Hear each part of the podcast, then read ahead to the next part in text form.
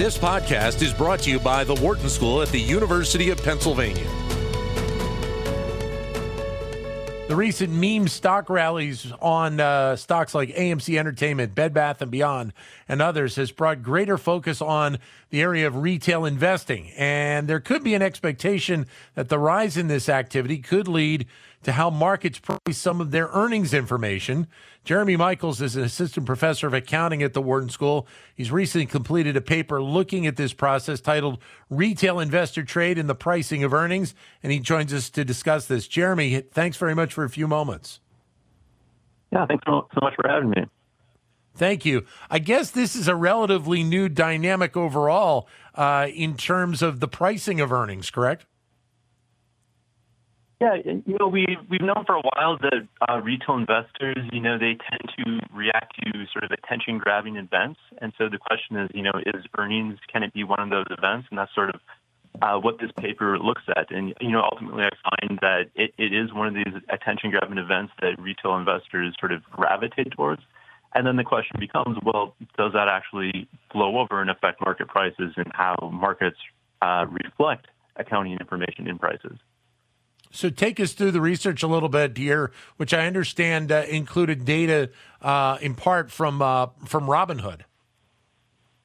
Yeah, you know, a real challenge in this line of research is identifying retail investor trade. You know, oftentimes we have more aggregate markets, and it's hard to identify really the activities of any particular group of traders.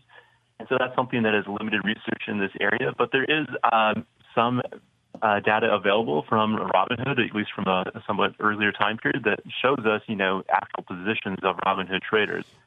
And so this paper, you know, exploits that data and shows, you know, how changes in Robinhood users' holdings associates with the release of earnings news by by uh, by firms, and then how that earnings news is priced depending upon how active these Robinhood traders are. And you know, ultimately, what I really find is that when these Robinhood traders are more active in purchasing firm shares around the earnings announcement event, it tends to drive returns up. It tends to you know result in more positive returns, even if the earnings news is relatively negative. It, tends to be sort of this focal point that Robinhood users sort of gravitate towards of a more extreme earnings event that is affecting earnings news, as opposed to the you know, the earnings news itself being reflected in, in market returns. So, how much of an impact do the online platforms potentially have in this area? And, and I guess, uh, are we talking about a little bit of a permanent shift here? You know, it, it really depends on sort of the uh, segment of the market we're talking about. And so, if you're if you're looking at much larger firms, you know, it doesn't seem to it doesn't really seem to be that much of an effect as maybe you'd expect.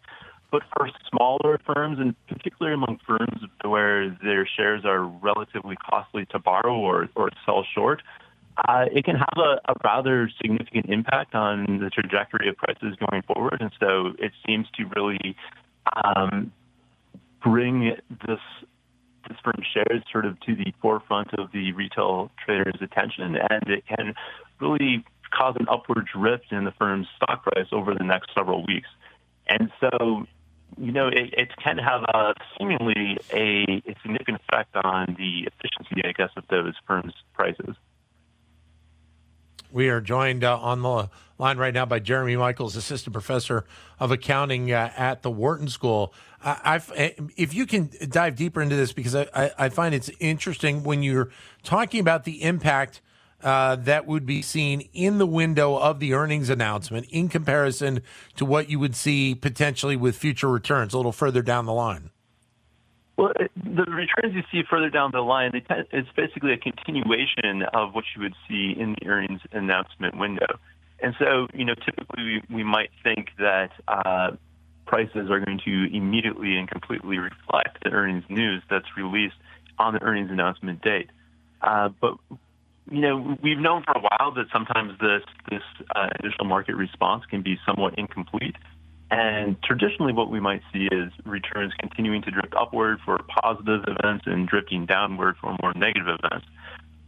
In contrast to that, what I find in this setting is that when there's more extreme earnings news events, we see, so meaning either there's a very positive surprise in earnings or a negative surprise in earnings, we see stock returns drifting upwards following these more extreme earnings events. And, and the reason seems to be that those more extreme events are attracting more retail investor attention and driving more retail investor purchasing in these shares.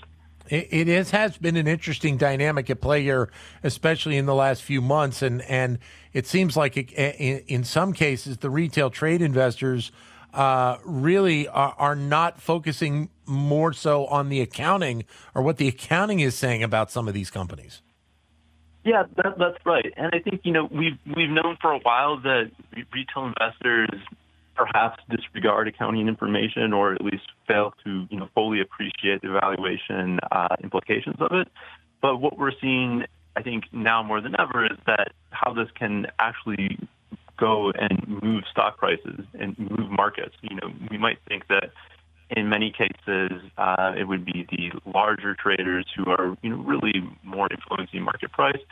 But now with there's sort of the rise of the retail trader and oftentimes this trade being coordinated through social media type platforms, it can be this coordinated retail trade really shifting market prices. What do you think the longer term impact is of this type of activity? Because I guess the expectation is it's not going to be it's not going to be going away anytime soon. Yeah, yeah, I think I think that's right. Um, I think it's it's going to it's going to be interesting to see whether you know there's going to be a, a, learning that goes on by by retail traders. You know, as we see more and more of them getting into the market, um, whether we see you know a change in the level of education or sophistication of, of retail traders. Um, or, or whether there, there's going to be, you know, regulation that comes out that's that's going to try to um, adjust to how easily they can move in and out of these positions, or maybe regulation that can help um, make the market prices more efficient so we don't see sort of these in, inflated prices associated with more coordinated retail purchasing.